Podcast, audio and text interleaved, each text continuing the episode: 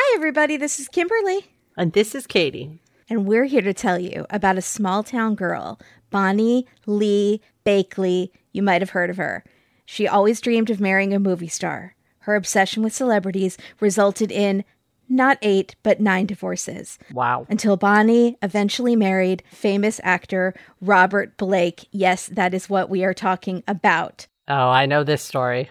We covered this story for a Patreon a long time ago, and I knew mm-hmm. there was more to the story. And so I'm so excited for this podcast to delve into it. Yes. Bonny learned being close to the spotlight comes with consequences. Within a year of her marriage, her Hollywood dream came to a tragic end when she was found fatally shot outside of a diner in North Hollywood. Mm. Bonny's troubling past complicated detectives' almost year long investigation into her murder, which had the LAPD raking through Hollywood's underbelly of gangsters, drug addicts, and would be hitmen. And if I'm not mistaken, the son of a Hollywood movie star. Oof. Her husband, Robert Blake, remained the prime suspect in her murder, but the media pointed the finger back at Bonny, saying, She had it coming.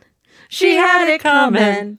Thank you for giving me backup. I appreciate it. From Wondery, the execution of Bonny Lee Bakley is a thrilling new chapter in the hit Hollywood and Crime podcast series. Robert Blake knew Bonny spent most of her life as a con artist who pretty much just dreamed of being famous. But when Robert Blake reluctantly let Bonny stay in his guest house, it began the role he'd become most famous for an accused murderer. J'accuse! You're about to hear a preview of the execution of Bonny Lee Bakley. While you're listening, follow the execution of Bonny Lee Bakley on Apple Podcasts, Amazon Music, Spotify, or you can listen ad free by joining Wondery Plus in the Wondery app.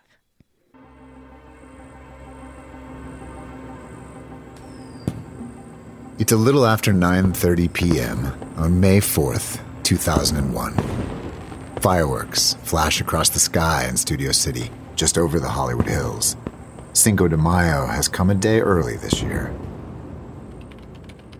Inside a small yellow house on a quiet street, Sean Stanek sits at a desk in his robe.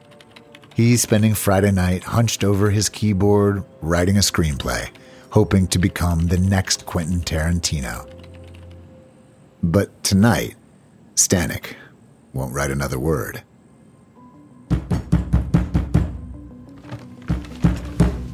Outside his door is a man. He looks familiar. About 60 something. Short. He's breathing hard. You have to help my wife. She's bloody and she's been beaten. They beat her up. Oh my god, call 911. Then it clicks. Jesus, it's Robert Blake, the actor. Stanek's seen him around the neighborhood. Uh, where is she? Blake points across the street to a black Dodge parked in front of a dumpster. Stanek's confused.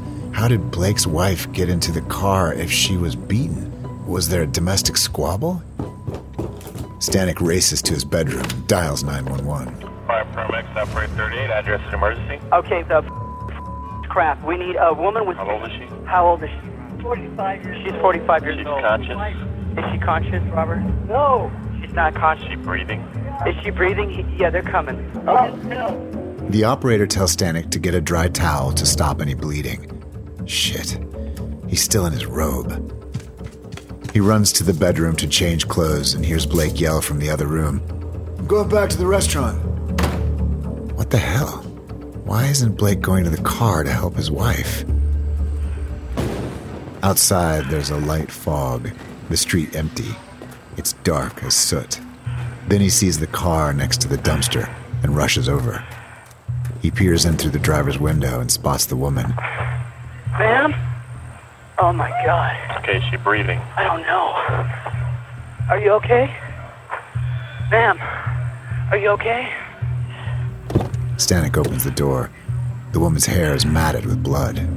He can hear her taking ragged breaths. He places a towel around her head and applies pressure. And then he hears Blake calling from down the block. What's wrong with her? What happened? Stanek turns back to the injured woman. He tilts up her face. His stomach jumps. There's a gaping hole in the right side of her head. She's been shot. Minutes later, paramedics arrive and transfer the woman into an ambulance. Stanek finds Blake sitting on the curb. He sits next to him and puts his arm around his shoulder. By now, the street is teeming with squad cars. One of the officers approaches and asks Blake if he's related to the victim. Blake's voice is low, shaky. That's my wife. I knew this was going to happen. I knew it. She was afraid, you know. I carry my piece for protection. The officer asks if he still has it on him. Blake pulls the gun from his pocket. Stanek is suddenly all nerves. He tries to piece together the clues. If he did the scene as a director, he'd say the woman trusted whoever did this. Maybe the killer walked up and said something to her, then, too late, the gun explodes. One of the hazards of working in Hollywood, everything feels like a movie. Stanek won't be the first to speculate about what happened tonight. In the next few hours, newspapers and TV crews will swoop onto the scene hungry for headlines. It's been a slow news cycle, and this story has all the makings of a film noir thriller.